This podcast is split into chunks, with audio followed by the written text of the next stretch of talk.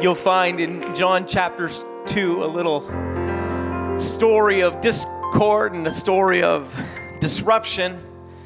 It's um, Jesus that has just shown up to the temple and he's created a scourge, a little whip, and he has overthrown tables in the temple courtyard and he's scourged the salesmen and the money changers are upset, and the profits from the overpriced sales have come to a standstill, and disciples are bewildered, and the Jews are standing around trying to figure out who this guy is that has just given himself the authority to disrupt all of the daily activity.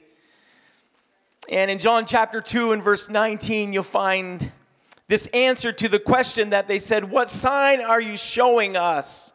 What are you, what are you doing right now? What did Jesus, what, what is it that your, your actions are portraying? So they, they said, What sign are you showing us? And in verse 19, he gives them the answer.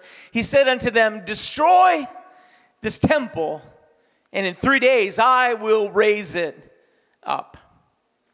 Destroy this temple, and in three days I'll raise it up. I just came with a simple message this morning for somebody that feels like destruction has come your way and devastation has impacted your purpose and your plans. God just wants someone to know this morning that He's on your side and He's working for your good. And that what feels like it's been raised, God raised, I mean, raised down level to the ground, God wants to raise it up. I wonder if someone would just lift your hands for a moment and invite the Lord to speak to us for the next few moments. Father, I am so thankful for the help that comes from you. God, I'm grateful this morning for how you've already moved in this place and Jesus for the direction you've already given and for the help that's already come. Father, this morning I pray that someone that feels like they have been sidelined and separated from purpose, Jesus. I pray that in the next few moments, your glory would be resident in this room and that your God, your presence would overshadow everything that happens for somebody or for some few people in the in this place this morning. Come amongst us, Lord. Inhabit the praise of your people, we pray. In your precious and in your powerful name, we'll ask it. Would someone just clap hands to the Lord? And celebrate a God that's able to do exceeding and abundantly above what we could ask or even think. We worship you this morning, God. We worship you this morning. In Jesus' name, you may be seated today. It was this answer that he gave to their question that poked Israel right in the heart of their pride. And you can understand their anger when he told them, Destroy this temple, and in three days I will raise it up, because the temple was the centerpiece for everything that happened among the people. They responded in anger and they said back to him, Forty and six years was this temple in building, and wilt thou rear it up in three days? The emotion attached to this building was powerful. The temple piece was that centerpiece of their civilization. I I know how I would feel, and I know how many of you would feel if you pulled up into the parking lot of CCC this morning and someone had just pitched all the chairs out in the dooryard. There's a nice little maritime word for you. Out in the parking lot, if the foyer had been emptied and instruments that were once on the platform were now piled in the heap in the middle of the parking lot, I think that we might get a little angry. I, I mean, I, I get dismayed when I look out and I see that people walk their dogs. We, we like dog walkers. We like dogs. I don't leave what dogs leave behind on their walks. And sometimes when people don't pick it up, I, I get a little annoyed about that. I've asked some folks, would you mind picking up after your dog? Sometimes the response is favorable, and Sometimes the response isn't. It's just the way it goes. I, I can remember this past year coming into the foyer in the, the winter time and someone had decided to pitch a rock through the window out here. And I, I know how that made me feel. I was a little, uh, a little angry, a little upset, a little perturbed. You all look like you're okay with that.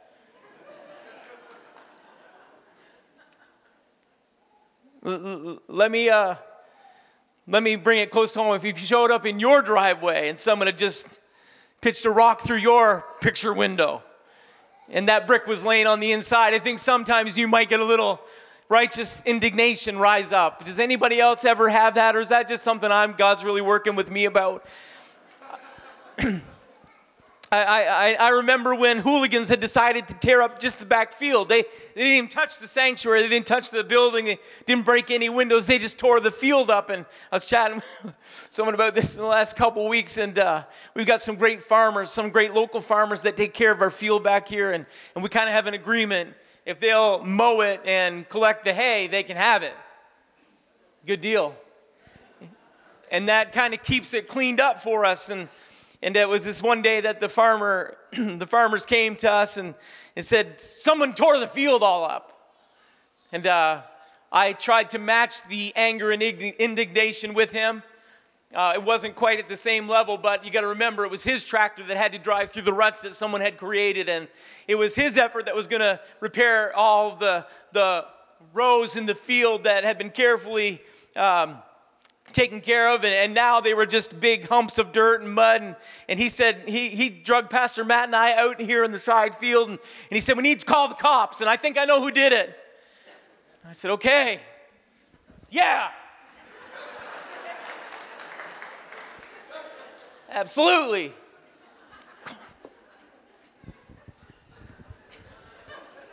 It's called St. John. He said, I, he said, I think their vehicle still over at the Irving. So we left the field and we drove down to the Irving. Full agenda with police have been called. They've been dispatched to the field. And we are righteously indignant with him.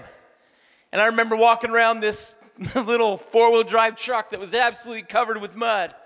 He's like, I bet you anything that's the guy that tore the field up, and this is as far as he got. I said, Yeah. Let's tell the police. Sorry, Brett, if you're here this morning. So we let St. John, or sorry, Fredericton Police Force know, and we left St. John out of it. Um, so they came and and the challenge was issued, and we thought for sure that we had the perpetrator. We had his vehicle. We just had to wait to get on. They, they did the license plate search and got a hold of the guy, and he said, No, my vehicle's parked there. I came down to St. John. It's been parked there since I left on, you know, Thursday afternoon or whatever. He was in the clear. He had nothing to do with this tragedy. But I remember the farmer when he was going through the field, he's like, tell him it's over $5,000 worth of damage. So that's more than five. That's, that's a felony. Or I can't remember the, is it a felony? oh, no. He said, that takes it to the next level. Yeah. Sorry, none of that is in my notes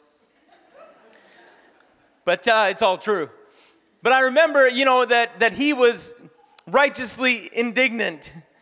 He got angry about it, and, and, and, and I get a little upset when I see some, someone that's not taking care of something that many of you have invested in their time and their talent, and your treasure, and, and that you've given to support this sanctuary that we've dedicated to God. So you can only imagine that when these Jews stood in front of Jesus, who has just toppled everything in the courtyard and he's piled up all their revenue opportunity and now he's telling them destroy this temple. And in three days i'll raise it up. Anybody that was talking about a destruction of the temple definitely would have their attention.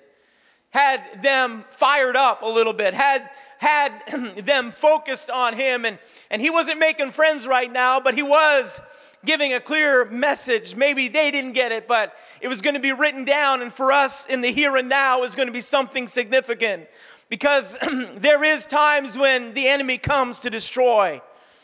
The enemy uh, in Israel, they had destroyed their temple in the past. They had precedent to be upset. They had a, a, reason to be upset with this phrase by Jesus that destroy this temple in three days, I'll raise it up. They had suffered destruction in their past. They understood the cost of construction, the cost of restoration. They understood that. But this place was more to them than just money. It was more to them than just the cost to build it. This temple was something that was attached directly to their heart. It was a part of their past, it was a part of their present. But now Jesus was redirecting the attention to something that was coming. He was letting them know in a very special way that the attention was going to be redirected to another tabernacle. It was going to be directed to another temple opportunity, that the presence of God wasn't always going to abide like it had, but God was creating a new opportunity. To understand the significance of the temple, you'd have to look at the Old Testament significance of the tabernacle. God gave this instruction to Moses and let them make me a sanctuary that I may dwell among them. This image in their mind of a tabernacle was an unforgettable, an amazing image that, that God would lead them by a pillar of cloud by day and a pillar of fire by night. But it wasn't just those clouds that would, would indicate God's presence, the, that the tabernacle in the wilderness was the picture of God's intention to dwell among them. The tabernacle reminded them that he would abide with them. That tabernacle was there to let them know that his presence was continually with them. God did not ever want to leave them. Bring that tabernacle with you wherever you go on that journey, and God's presence would be there along with it. God's established purpose was in their hearts, even though they were in transit and even though they moved from location to location, God's presence went with them. And, and as we pass down through Israel's history and their timeline, they grew as a people and established themselves as a nation. The land of promise, the people put down roots, and prophets and priests yielded to kings and kingdoms, and Saul's throne is passed to David. And it was in David's lifetime that it became obvious that the house of God needed to be established. It wasn't just to be a tabernacle that would move. Now that God had given them their land, David wanted to build God a house. But before he died, he was given the instruction by God. God told David, David, I'm not going to give you that opportunity. First Chronicles tells us about in chapter 28 and verse 2. It said, Then David said, As for me, I, I had in mine heart, I, I wanted to, to build a an house for the rest for the ark of the covenant of the Lord and for the footstool of our God, and had made ready for the building. But God said unto me, Thou shalt not build an house for my name, because thou hast been a man of war and hast shed blood. So David may not have been able to build it, but he certainly could prepare for it, and prepare he did. He, he had the location, the city, Jerusalem, formerly Jebus. He had conquered it with his army. The top of Mount Moriah, the former threshing floor of Arun of the Jebusite, it had been purchased so David could expand the footprint of that capital city of Jerusalem. And now, in this location, was where God was going to allow them to build him a house. That house would connect the sacrifice of Abraham on Mount Moriah. It would, it would uh, connect that sacrifice that God had provided. He was the Jehovah Jireh, that God of amazing work and amazing providence would connect to the people of Israel. And the daily duties of the priests, where the temple would be built, would, would connect them so intrinsically to their past and, and the purpose that God had for them. God would allow them to build him a house. Solomon was commissioned, and for seven years the construction continued after David's passing until the beautiful building was finished. And for 400 years, it was the crown jewel of Jerusalem. It was magnificent in beauty, it was unparalleled in construction, it was absolutely and completely marvelous until. Until Israel turned her back on God, and because of their sin, God allowed Babylon to come and they were brought into captivity, but perhaps the most evident indicator of God turning his back on them was that the temple was destroyed. I understand that Babylon would want the treasure from the temple taken back to Babylon. I, I understand that they would want those golden, but, but, but it's, it's striking that they didn't want to leave the temple standing. In all of its beauty and its magnificence, why, why wouldn't Babylon just say, We're going to leave that erected and we're going to leave that complete because it's a testimony of our triumph? It's a testimony of our, our victory. It's a testimony of us overcoming Israel. But, but yet, somewhere in the heart of the enemy, there's always a desire to destroy the temple. There's always this desire that the temple would be completely and absolutely destroyed. And, and you got to understand that the enemy, he may not even have understood it, but the spirit of Antichrist was always at work. That, that spirit that opposed God, that opposed God's presence with the people was always at work. And, and so they just didn't take the gold and they just didn't take all those vessels and, and take them back to Babylon to celebrate the triumph. They were determined to destroy the temple. The temple was inlaid in complete waste. It was turned and toppled and walls pushed down and, and destroyed and, and just kind of everything of value removed from it. And then it was just a, a, a heap of rubble left of what was something magnificent and marvelous. Can I remind us that the devil's intention is always to destroy the temple? The devil still has a desire of destruction. The thief cometh not, but for to steal, to kill, and to destroy. That's still his mode of operation. That's still his design. He opposes everything good, he opposes creation. His desire is entropy, that everything just kind of flies to pieces. He, he just wants absolute and utter destruction. The Bible tells us what happened. It said that they burnt the house of God. They break down the wall of Jerusalem. They burnt all the palaces thereof with fire and destroyed all the goodly vessels thereof. And for 70 years, the temple lays in waste and destruction. And people are in captivity in Babylon, and a few people are left behind to, to mine and tend the fields that are left, the vineyards and the grapevines, and, and there's just kind of a few that are left behind. But, but then 70 years passes, and God allows the people to come back. And, and when God's presence is at work, the temple is restored, and the temple is rebuilt, and and we know about Ezra and Nehemiah, and we know the, the work that they had on their hands and the work that's accomplished. And it's the temple is brought back, and it may be just a, a shadow of its former self, but the intention was let's build God's house. Let's restore the house of God. Let's, let's build it back. It's still there. And, and then again, because of Israel's wayward ways and her intention to sin, destruction comes. Josephus writes about an issue that happened in 167 BC. The king of Syria, Antiochus Epiphanes, he says that he got possession of the city by treachery and he saw the riches that laid in the temple. A rebuilt temple now. But now the rebuilt temple is once again under siege. It's once again brought to a place of destruction. He, it says that Antiochus Epiphanes, he saw a great deal of gold and he proceeded to plunder its wealth. And so he left the temple bare. He, the, the historian tells us, he said, he took away the golden candlesticks and the golden altar and the table and, and the altar and did not abstain from even the veils which were made of fine linen and scarlet. And he emptied of it all of the secret treasuries and he left nothing remaining. And then the king builds an idol altar in the temple and he does the unthinkable. He places a pig on the altar and he makes a sacrifice. And and this picture of the end time Antichrist comes into, into play, and, and he, he compels them to forsake the worship which they have given to God, and he compels those people to abandon the covenant relationship that they had. And, and all of this happens in this time of destruction of the temple. It's the enemy's agenda to destroy the temple. And so it would seem with all this history in Israel's past that the people would be upset when Jesus stood before them and reminded them of the temple destruction. He reminded them of people in the past. And, and so, one, no wonder their ire was raised, and no wonder they were a little upset. The temple wasn't the temple the significant element that connected God to the people. Why would this prophet, priest, why would this man stand before them and, and begin to declare destroy or destruction of the temple? Why? No wonder they were upset with him. No wonder they were opposing him.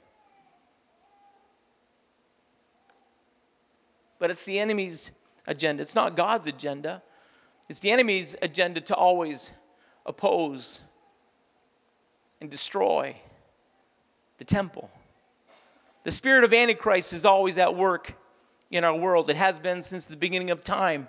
Cain is always going to oppose the excellent sacrifice. Esau is going to sell out his birthright. There is always going to be someone that is willing to, to give up the thing that's precious to them. But there's always going to be someone who's willing to stand. There's going to be someone that's willing to say, I'll be the one that's connected to the purpose and the plan of God. It was even in that time of Antiochus Epiphanes, he said that even in that, that king of Syria's reign, when he opposed everything that was godly and everything that was good, there were men and women that stood for right. It said that the best men, the noblest of those souls, did not regard Antiochus, but they did pay a greater respect to the customs of their country. There's people in those days, in those times, that, that they stood for truth and they stood for righteousness and they, they stood for holiness, that they stood in the midst of people that were whipped with rods and their bodies were torn to pieces and they were crucified and they, they, they, they were still alive. They were, there was just, I don't want to go through it all. It's horrific. This, the historian, he's pretty, pretty plain about it. But in, in the midst of all of that activity that was opposing humanity that stood for God, people stood for God. Can I just remind us today that it's all right to take a stand? We're going somewhere. Just stay with me. We got about 10 more minutes that's left. That second temple, it, it stood for approximately, you know, uh, you know, 585 years before it was destroyed by Rome in 70 AD. But this temple, that second temple, was what Jesus stood in front of, and, and we know about Antiochus and the work that he did in his destruction of the temple, or, you know, destruction of all the artifacts and elements of the temple. But it was Herod, King Herod, that had done this work of restoration, and he brought the temple back. So now the Jews were so happy. They were so excited about this restoration that had taken place. The work that Antiochus had done to destroy it, now this, this earthly king had work to bring restoration and he built the walls back and reestablished the footprint that was original. And so the people were understandably excited about that. Now jesus stands before them and speaks about destruction of the temple. The enemy's intention is always evident but what was jesus speaking about? The tabernacle and the temple were a picture of the promise that God's presence would abide with us.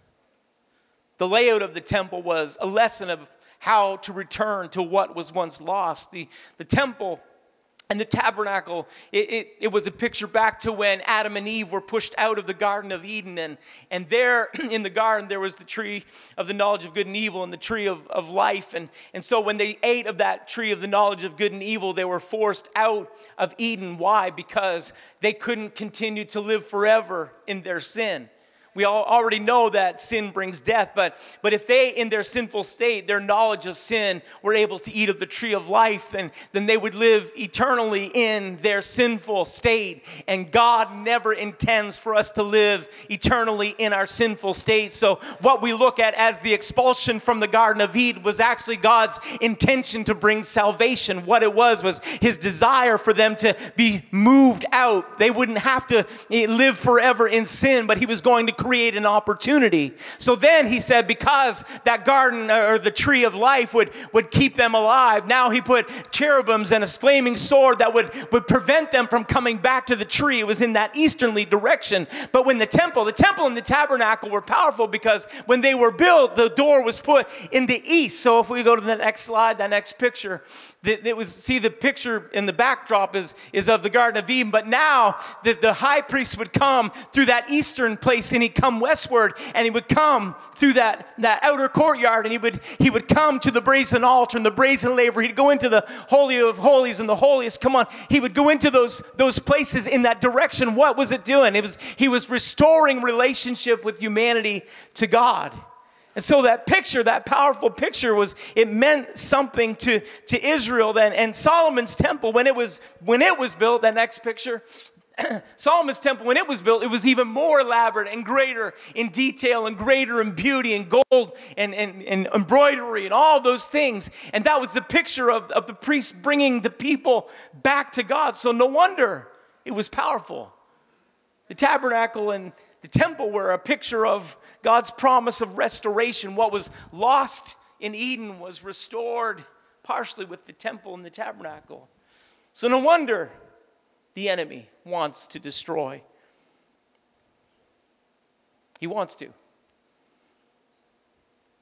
But now Jesus stood in front of them and he said, Destroy this temple, and in three days I will raise it up.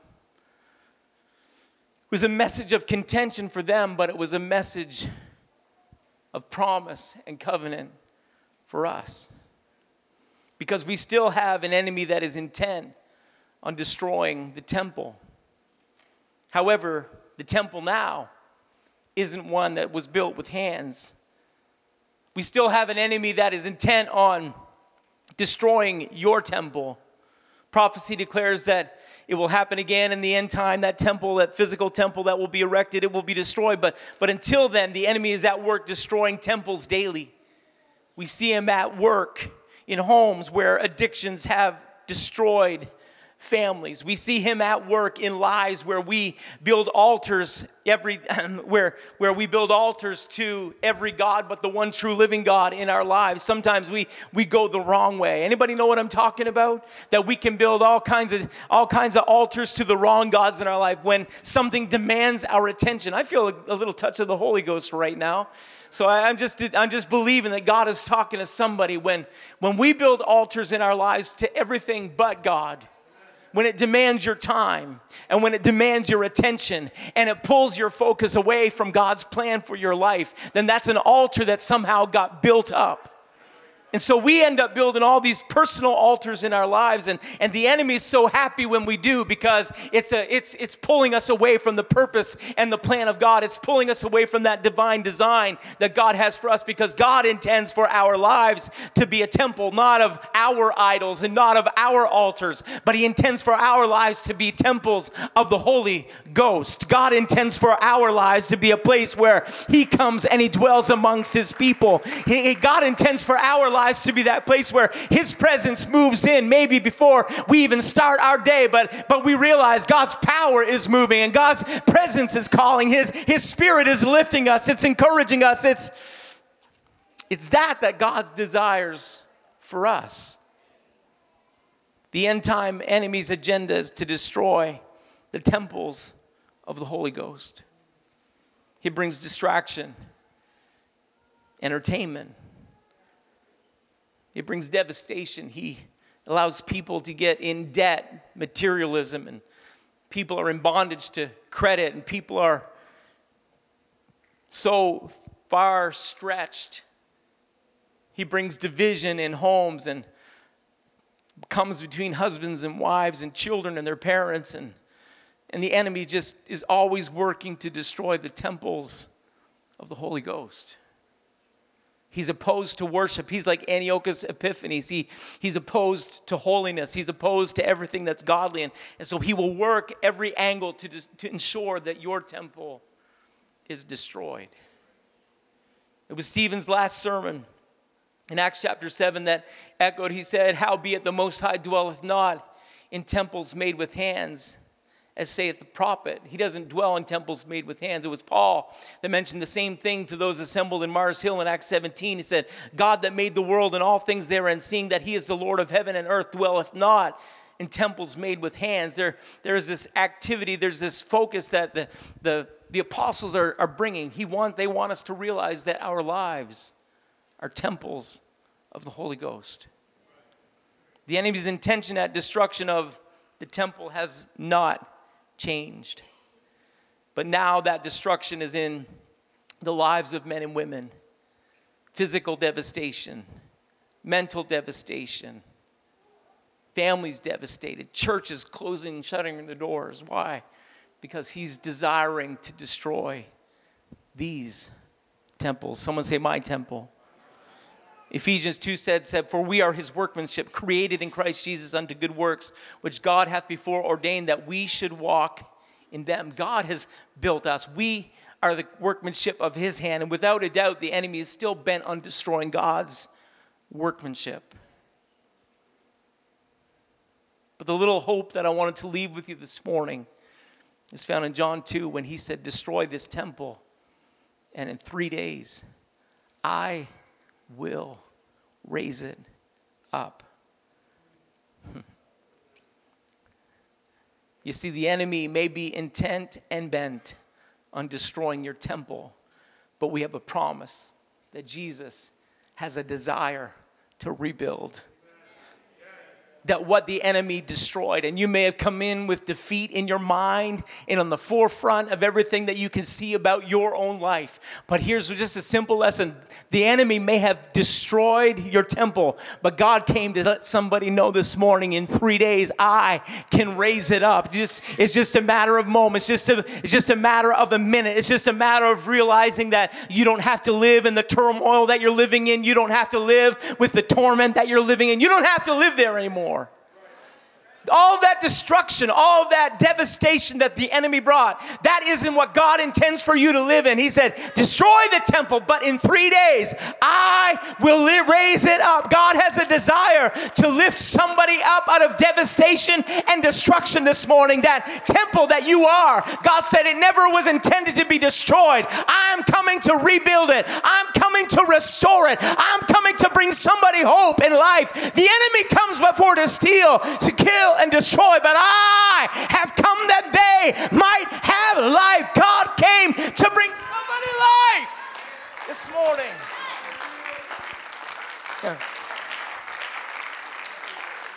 We know, we know what three days he's talking about. We, we know now, we know that the death, the burial, and the resurrection was a three day deliverance from bondage into freedom, from darkness into light. Three days from utter devastation and complete destruction to completed construction.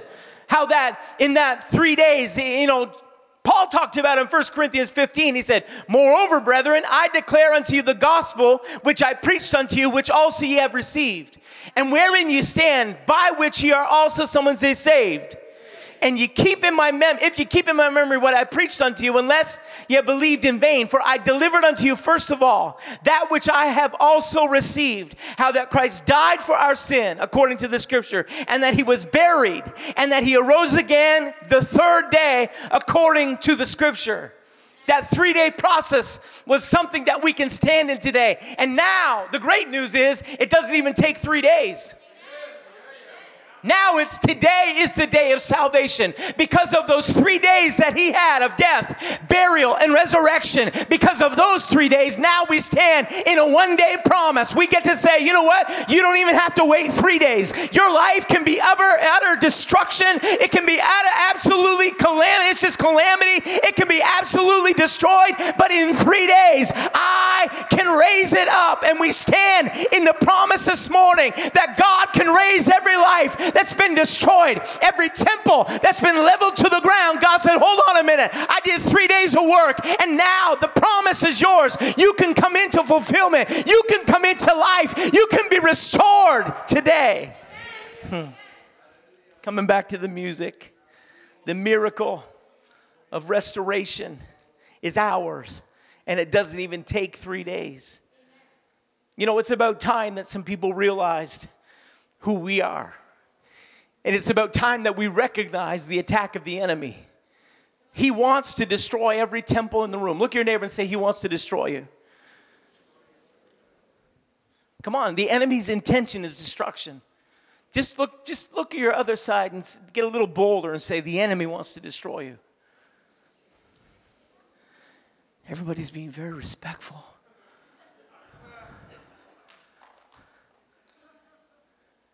We got to get a little angry at the enemy.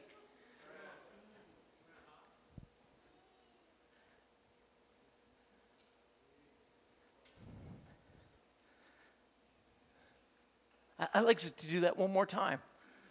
But could we get as angry as the farmer in the field? Could we get just about as angry? What is it? The farmer in the dell, the farmer in the dell. Could we get that angry? Say, the enemy wants to, look at your neighbor and say, the enemy wants to destroy you. If, if through history, if it's the Babylonian captivity, if it's the Syrian king, if it's if it's Rome in 70 AD, and, and every time that, that they took over Israel, and every time that they fell out of stand, good standing with God, that the temple was destroyed. The enemy always wants to destroy the temple. Hasn't changed. Except now the enemy knows who and what the temple is maybe better than we do. And so his attention has been redirected to every life in the room. And his desire is to arrest the flow of God into your life and into your spirit because you're temples of the Holy Ghost. And if he can destroy the temple, then he doesn't have to worry about the Holy Ghost moving through your workplace. And he doesn't have to worry about the Holy Ghost moving through the grocery store when you show up. And he doesn't have to worry about the Holy Ghost showing up to the homeless or showing up in some place. Come on, he doesn't have to worry about it. He doesn't have to worry about it. So he desires to destroy your temple.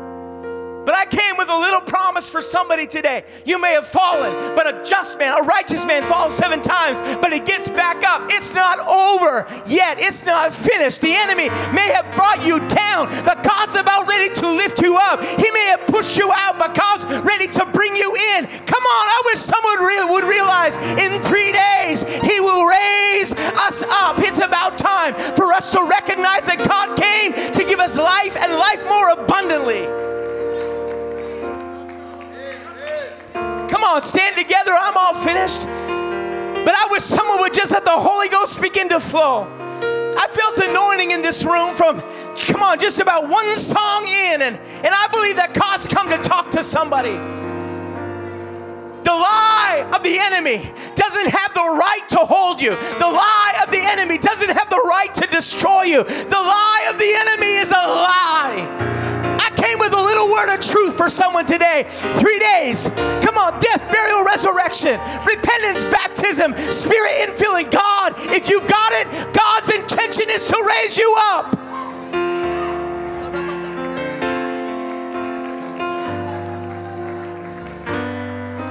I got a little word for the devil today.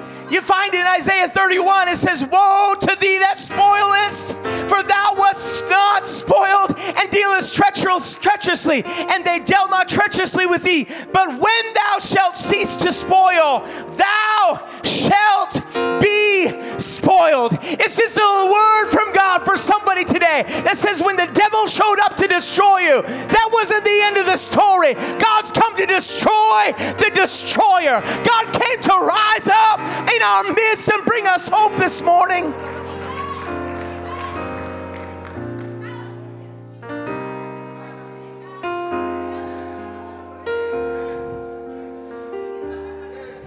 Come on, someone get the words of Jesus in your spirit. Destroy this temple, devil. But in three days, he's going to raise it up. He's going to raise it up. It's just a process. I'm already on my way to deliverance. I'm already on my way. Come on, to becoming what God has called me to be. I'm already on my way to renovation. I'm already on my way to, to being rebuilt. I'm already on my way. Destruction's not the end of the story for you, life abundantly is the end of the story for you.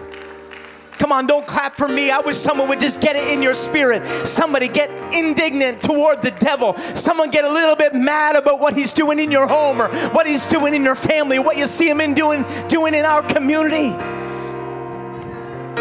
Come on. Come on, intercessors.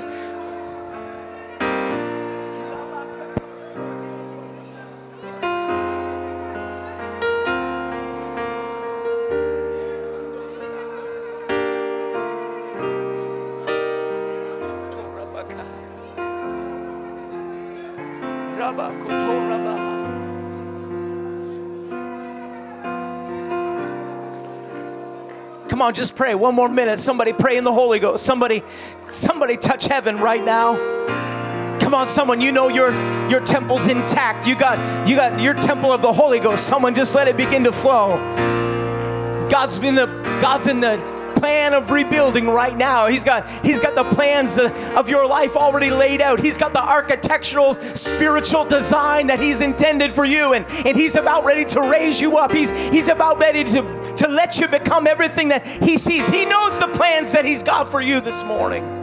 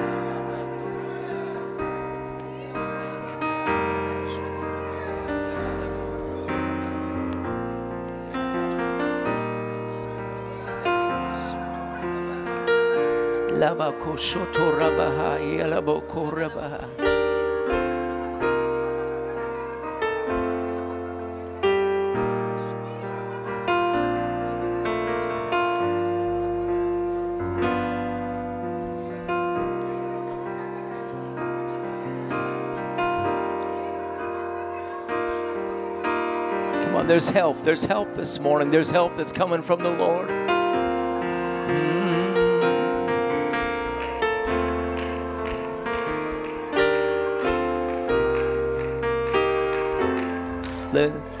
Let me just leave you with this. I, am going to invite invite everybody to come because everybody everybody has work that needs to be done on the temple this morning.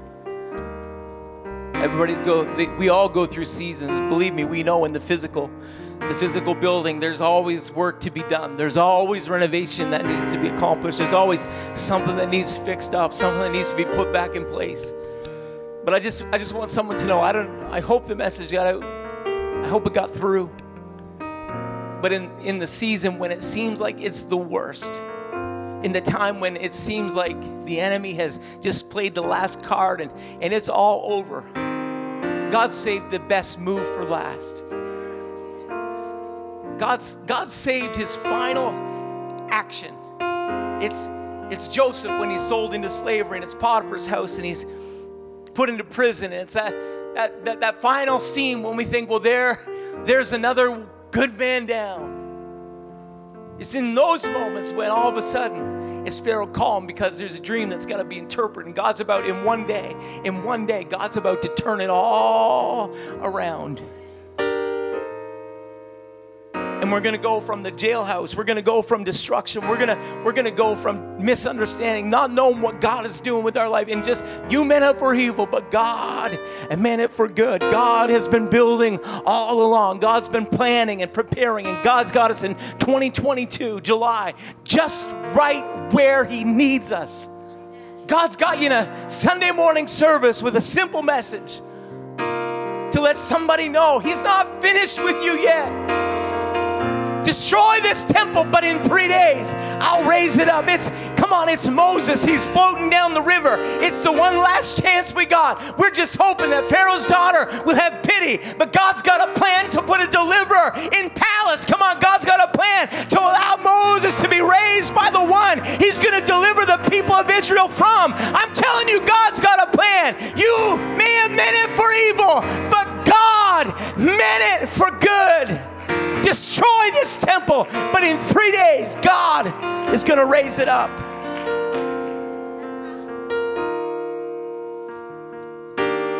I'm wondering if there's anyone in the room this morning. We can all bow our heads and close our eyes if we want to. But I'm wondering if someone would have the courage to say, I just, I just need, I needed that word this morning. I, I need some word. I, I, I need that word about God restoring what's been broken. I need I need God to restore what's been torn down. Does anybody in the room want to just kind of be honest with themselves and honest with God and say, I'm going to come this morning because I need God to restore something. Destroy this temple, but in 3 days I'm going to build it up. God wants to restore the temple in somebody's life. We, come on, we used to sing the song, building up the temple, building up the temple, building up the temple for the Lord. That, that song's been lost in the last little while, but God wants to restore that song in somebody's heart this morning. Someone just want to come and say, I, I got some brooks that are out of order. I got, I got some rocks that need to be put back in place. My, my foundation's a little unstable right now. The devil's been on attack mode. I, I've been under attack. I've been in the sights. I've been in the crosshairs. But, but God wants someone to know He's on your side this morning. I wonder if that somebody would just show up at the altar today. I, I wonder if that somebody would just declare, God, I'm here this morning. I, I needed that word. I, I needed to know that you're still on my side. I, I needed to know that you're still working for my good. I, I needed to know, God, I needed to know. I needed to know that it's not over yet, it's not finished. I, I needed to know that God is working. Come on, the restorer is restoring this morning. The altar's open. The, come on, the altar's open. There's an anointing here right now. I, I can't describe it. Maybe you're not feeling it where you are, but, but I bet by the time you get to the front, God can begin to restore something. I, I think by the time you get to the altar, God's about ready to rebuild something in your heart, something in your spirit, something in your life. It's a place of commitment. It's a place of dedication. It's a picture of that old tabernacle. It's a picture of that old temple. Someone just come back to the altar. Come through the east gate. Come westward into promise. Come westward into hope. Come westward. Come, come on, come to the brazen altar. Come to the brazen laver. Come into the holy, that holy place. Somebody come on in.